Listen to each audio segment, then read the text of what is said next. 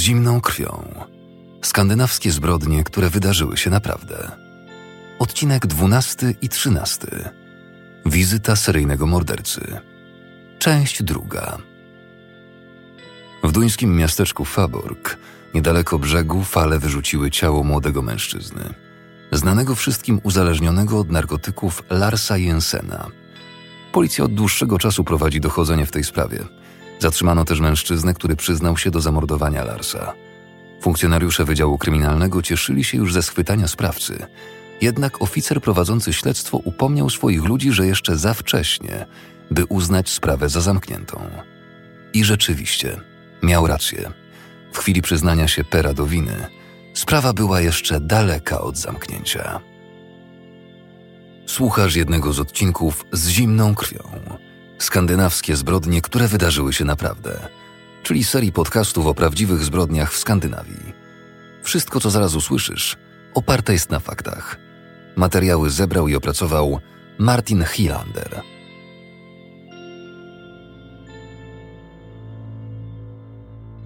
W piątek 19 lutego 1982 roku o godzinie pierwszej w nocy odbyło się kolejne posiedzenie z udziałem sędziego śledczego. Na jaw wyszły nowe szczegóły. W odniesieniu do bójki z Larsem Per zeznawał m.in. tak. Nagle zauważyłem rozpięty rozporek w spodniach Larsa. Ogarnęła mnie panika, bo przestraszyłem się, że może on jest gejem i chce mnie zgwałcić. Zeznał również, że cały trząsł się ze strachu. Sięgnął po scyzoryk i zadał Larsowi kilka ciosów w brzuch. Zarówno prokurator, jak i adwokat wielokrotnie pytali go, czy jego przyznanie się do winy jest zgodne z prawdą i ostateczne. Per był całkowicie pewien swoich słów i podkreślał, że mówi prawdę. Po tym posiedzeniu odprowadzono go z powrotem do aresztu śledczego. Wniesiono też przeciwko niemu akt oskarżenia w sprawie zamordowania Larsa. Tej nocy oficerowie śledczy nie spali wiele – Wiedzieli, że czeka ich jeszcze mnóstwo pracy, zanim będą mogli mówić o rozwiązaniu sprawy. Należało jeszcze dokładniej zaprotokołować zeznania Pera, a przede wszystkim starannie je zweryfikować. Trzeba było zebrać dowody na potwierdzenie jego zeznań, a także zrekonstruować i udokumentować przebieg przestępstwa. Podczas kolejnego przesłuchania Per ponownie przyznał się do winy i udzielił szczegółowych informacji między innymi o tym, w jaki sposób odciął scyzorykiem genitalia Larsa. Według jego własnych słów musiał wykonać dwa albo trzy cięcia, przykładając nóż raz z jednej, a raz z drugiej strony. W kolejnych dniach Per miał zaprowadzić śledczych na miejsce przestępstwa.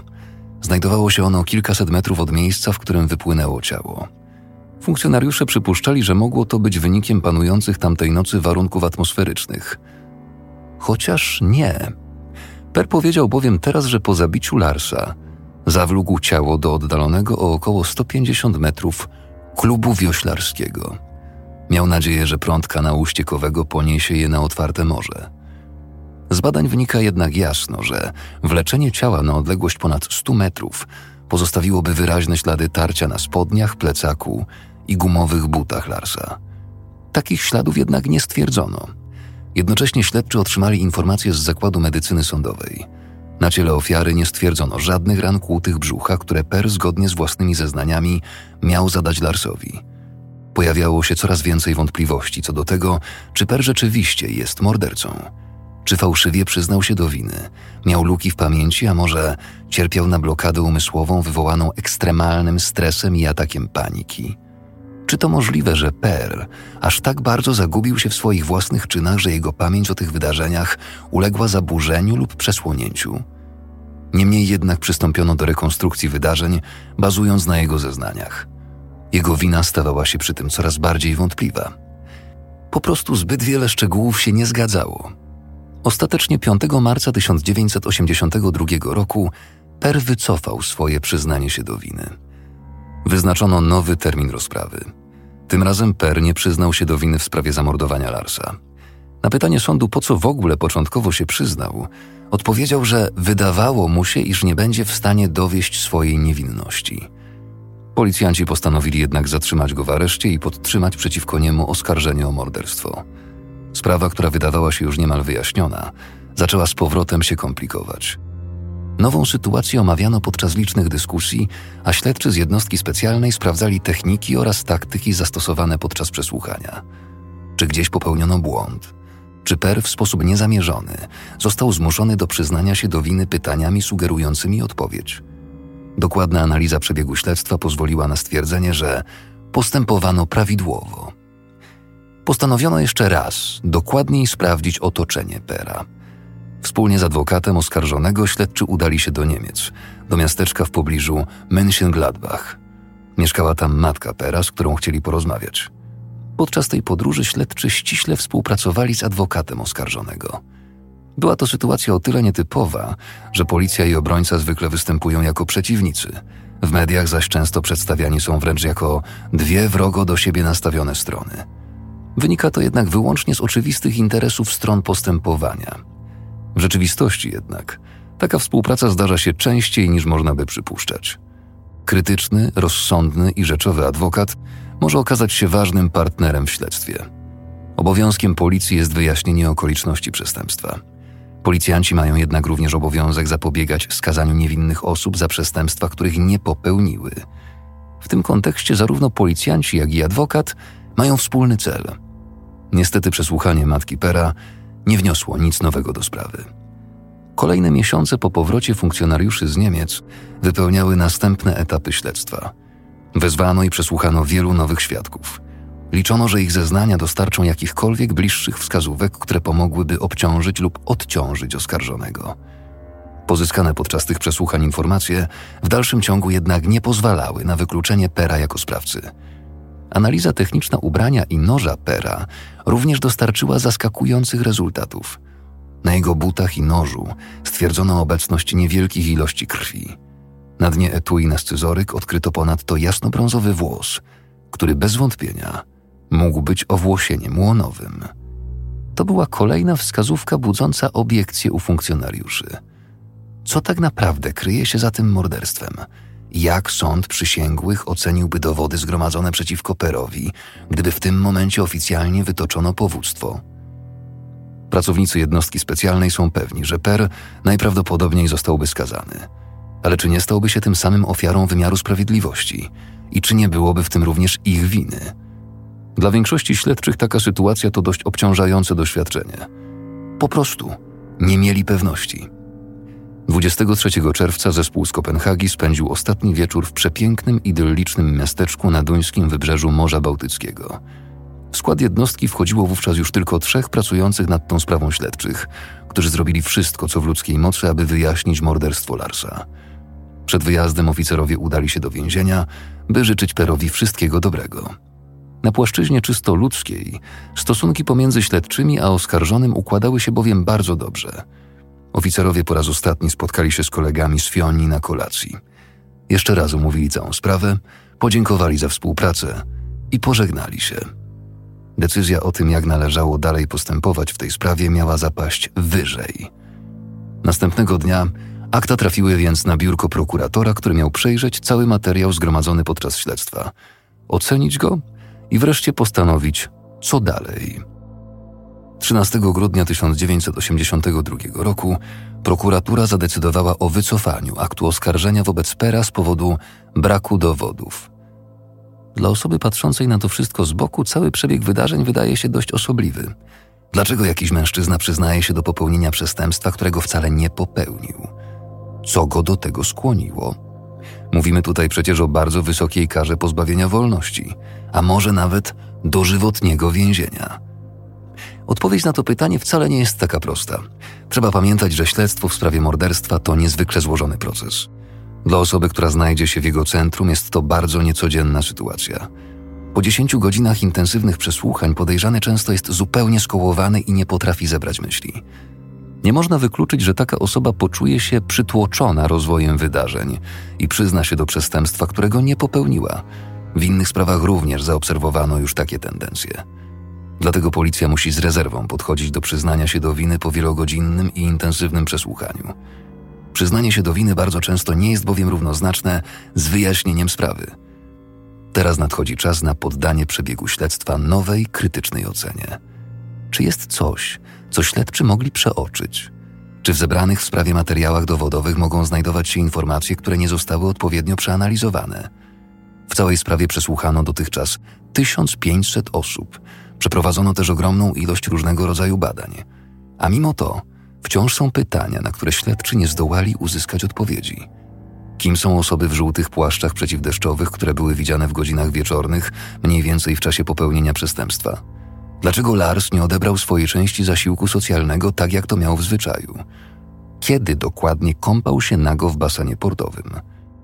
Jak już wcześniej wspomniano, z przesłuchania świadków wynikało, że mogło to być we wtorek, środę, czwartek lub w piątek.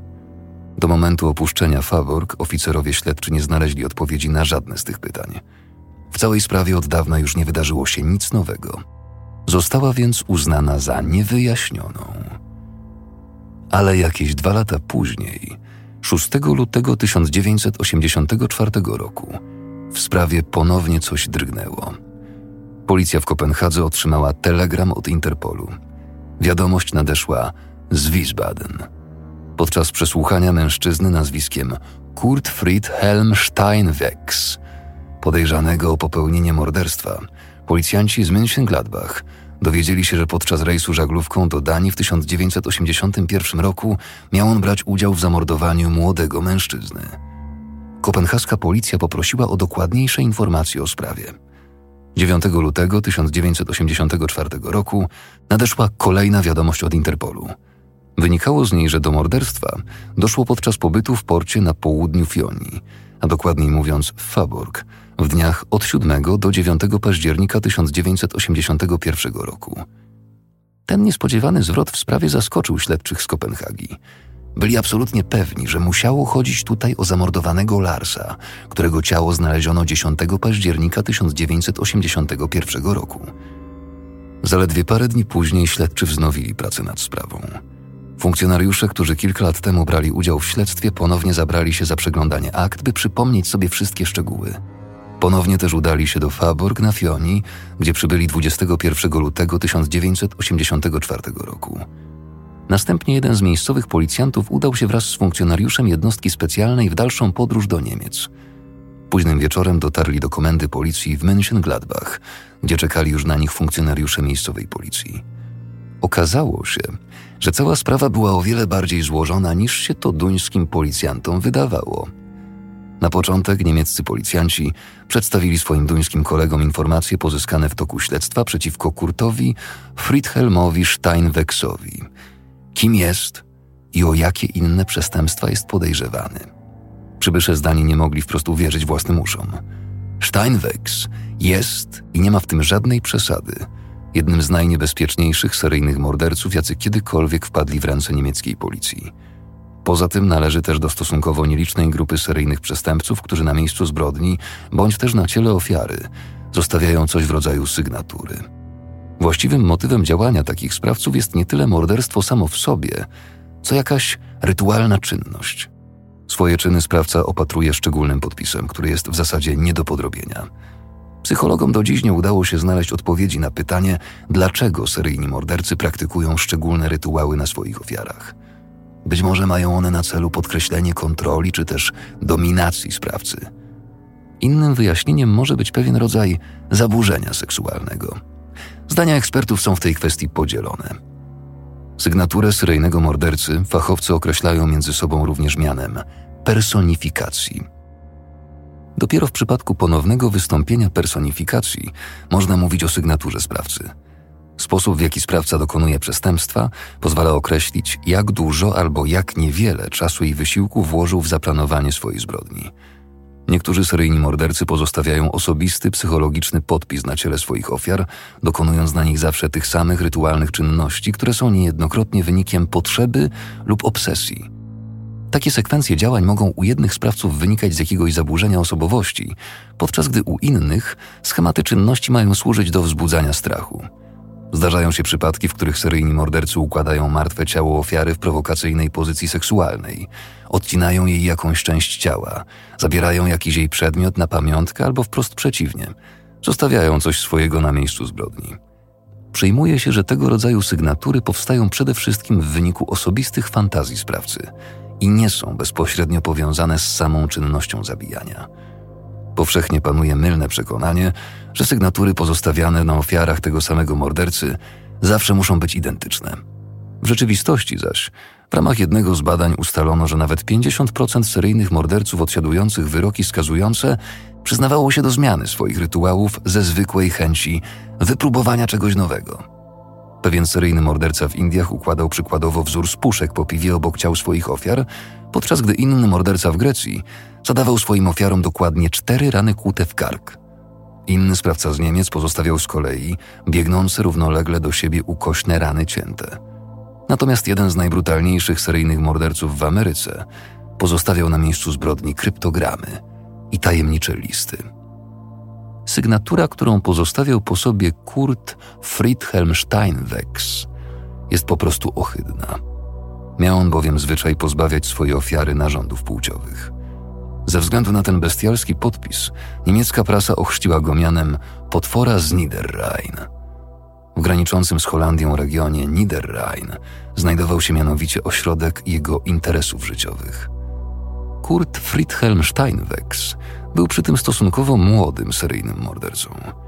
Urodził się 5 grudnia 1960 roku w Firzen, w kraju związkowym Nadrenia Północna Westfalia, jako piąty spośród ośmiorga rodzeństwa.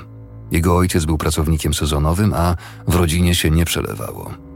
Kiedy Kurt Friedhelm miał 10 lat, zmarła jego wówczas zaledwie 35-letnia matka. Ojciec pozostał sam z ósemką dzieci. Szybko okazało się, że nie był w stanie sprostać opiece nad nimi. Dzieci często chodziły głodne. Kilkoro z nich zostało wreszcie odebranych ojcu i umieszczonych w sierocińcach, wśród nich także Kurt Friedhelm. Miał 14 lat, gdy trafił do schroniska dla młodzieży w miejscowości Gifhorn w Dolnej Saksonii. Jeszcze pod opieką ojca chłopiec przejawiał niepokojące i agresywne zachowania. Ojciec nie był w stanie go kontrolować. W schronisku jego zachowanie pogorszyło się do tego stopnia, że kierownik uznał, iż chłopak jest po prostu nie do zniesienia i nie może tam dłużej zostać. Wówczas nikt nie wiedział jeszcze, że swoją pierwszą ofiarę młody morderca wyszukał sobie właśnie podczas pobytu w schronisku. Był nią 59-letni Ernst Dorf. Za narzędzie zbrodni posłużył chłopakowi kamień, którym pogruchotał ofierze twarz. Dorf był jedyną ofiarą, której morderca nie pozbawił jeszcze genitaliów. Był to jednak czysty przypadek. Pierwotnie bowiem Kurt Friedhelm rzeczywiście miał taki plan.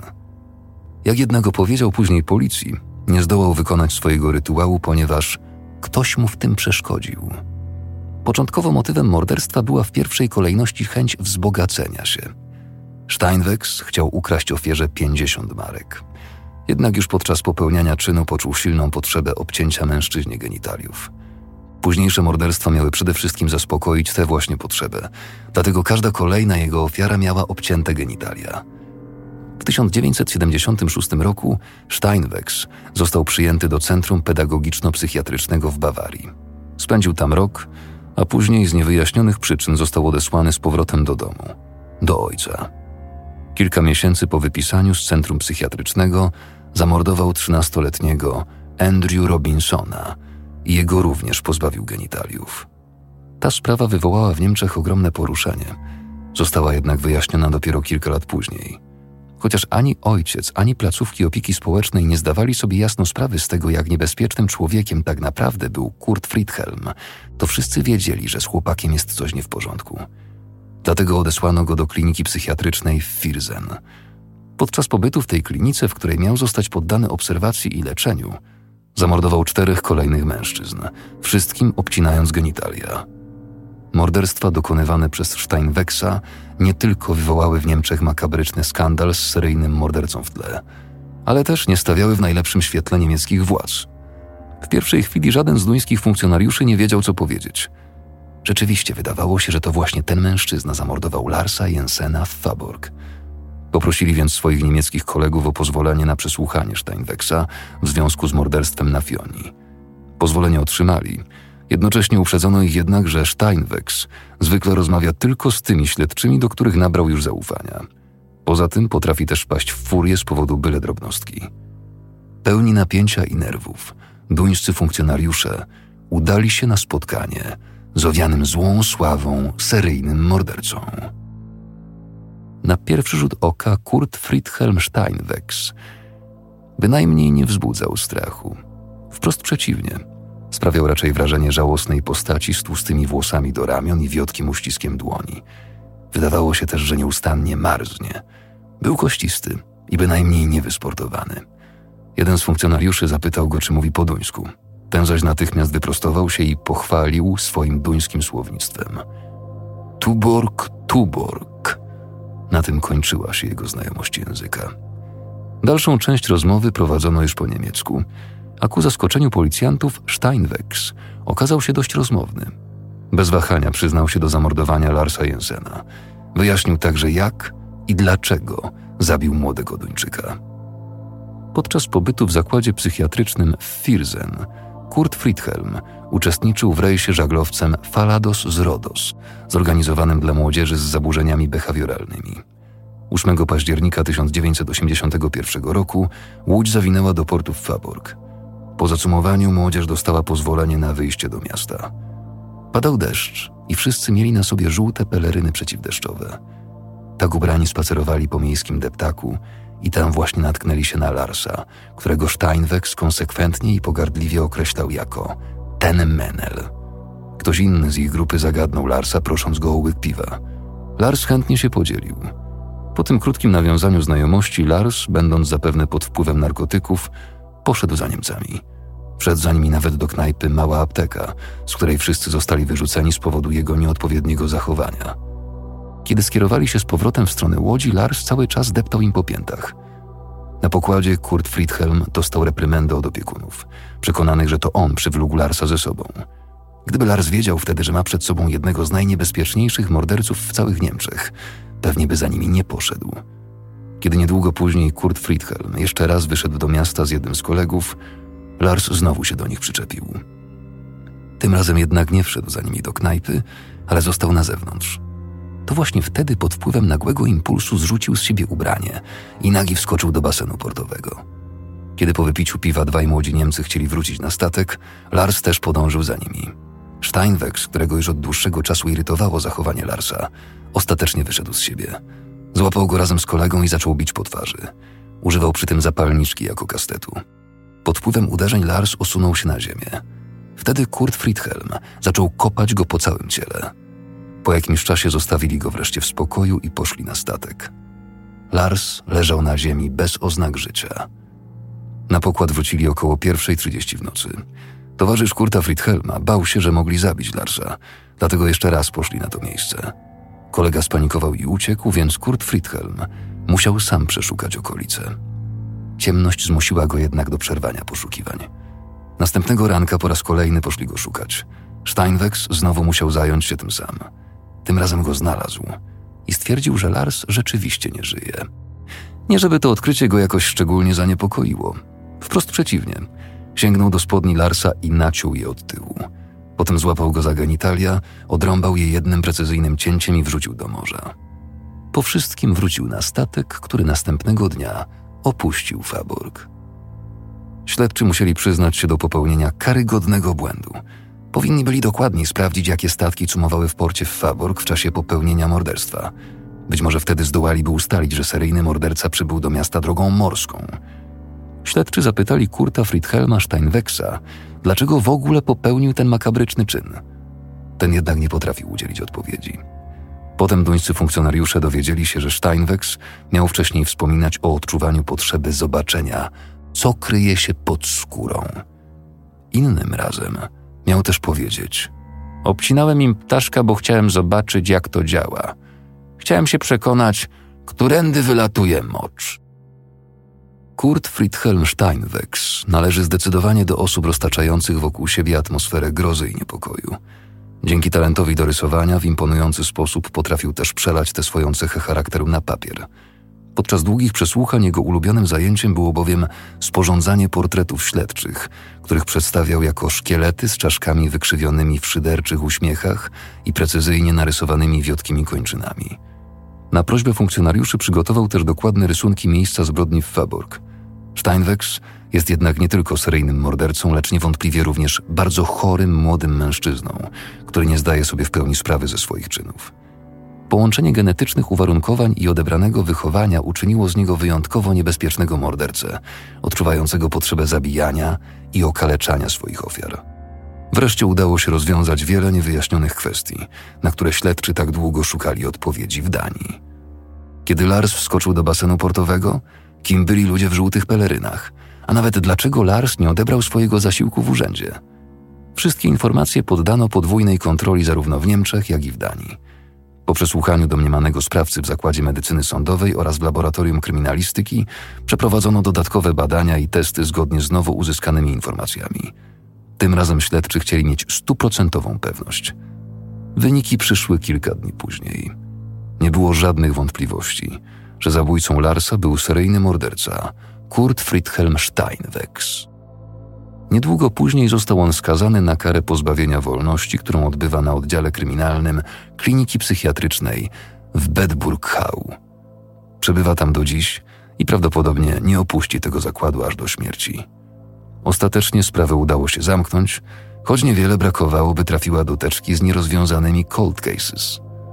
Mordercą Larsa Jensena nie był ani dealer narkotykowy, ani per, który przyznał się do winy, ani żadna inna osoba z trudnego środowiska uzależnionych. Sprawcą okazał się jeden z najniebezpieczniejszych seryjnych morderców z Niemiec. Po raz kolejny rzeczywistość przerosła najgorsze wyobrażenia. Kto bowiem byłby w stanie wyobrazić sobie, że potwór z Niederrhein odwiedzi Faborg, niewielkie duńskie miasteczko portowe.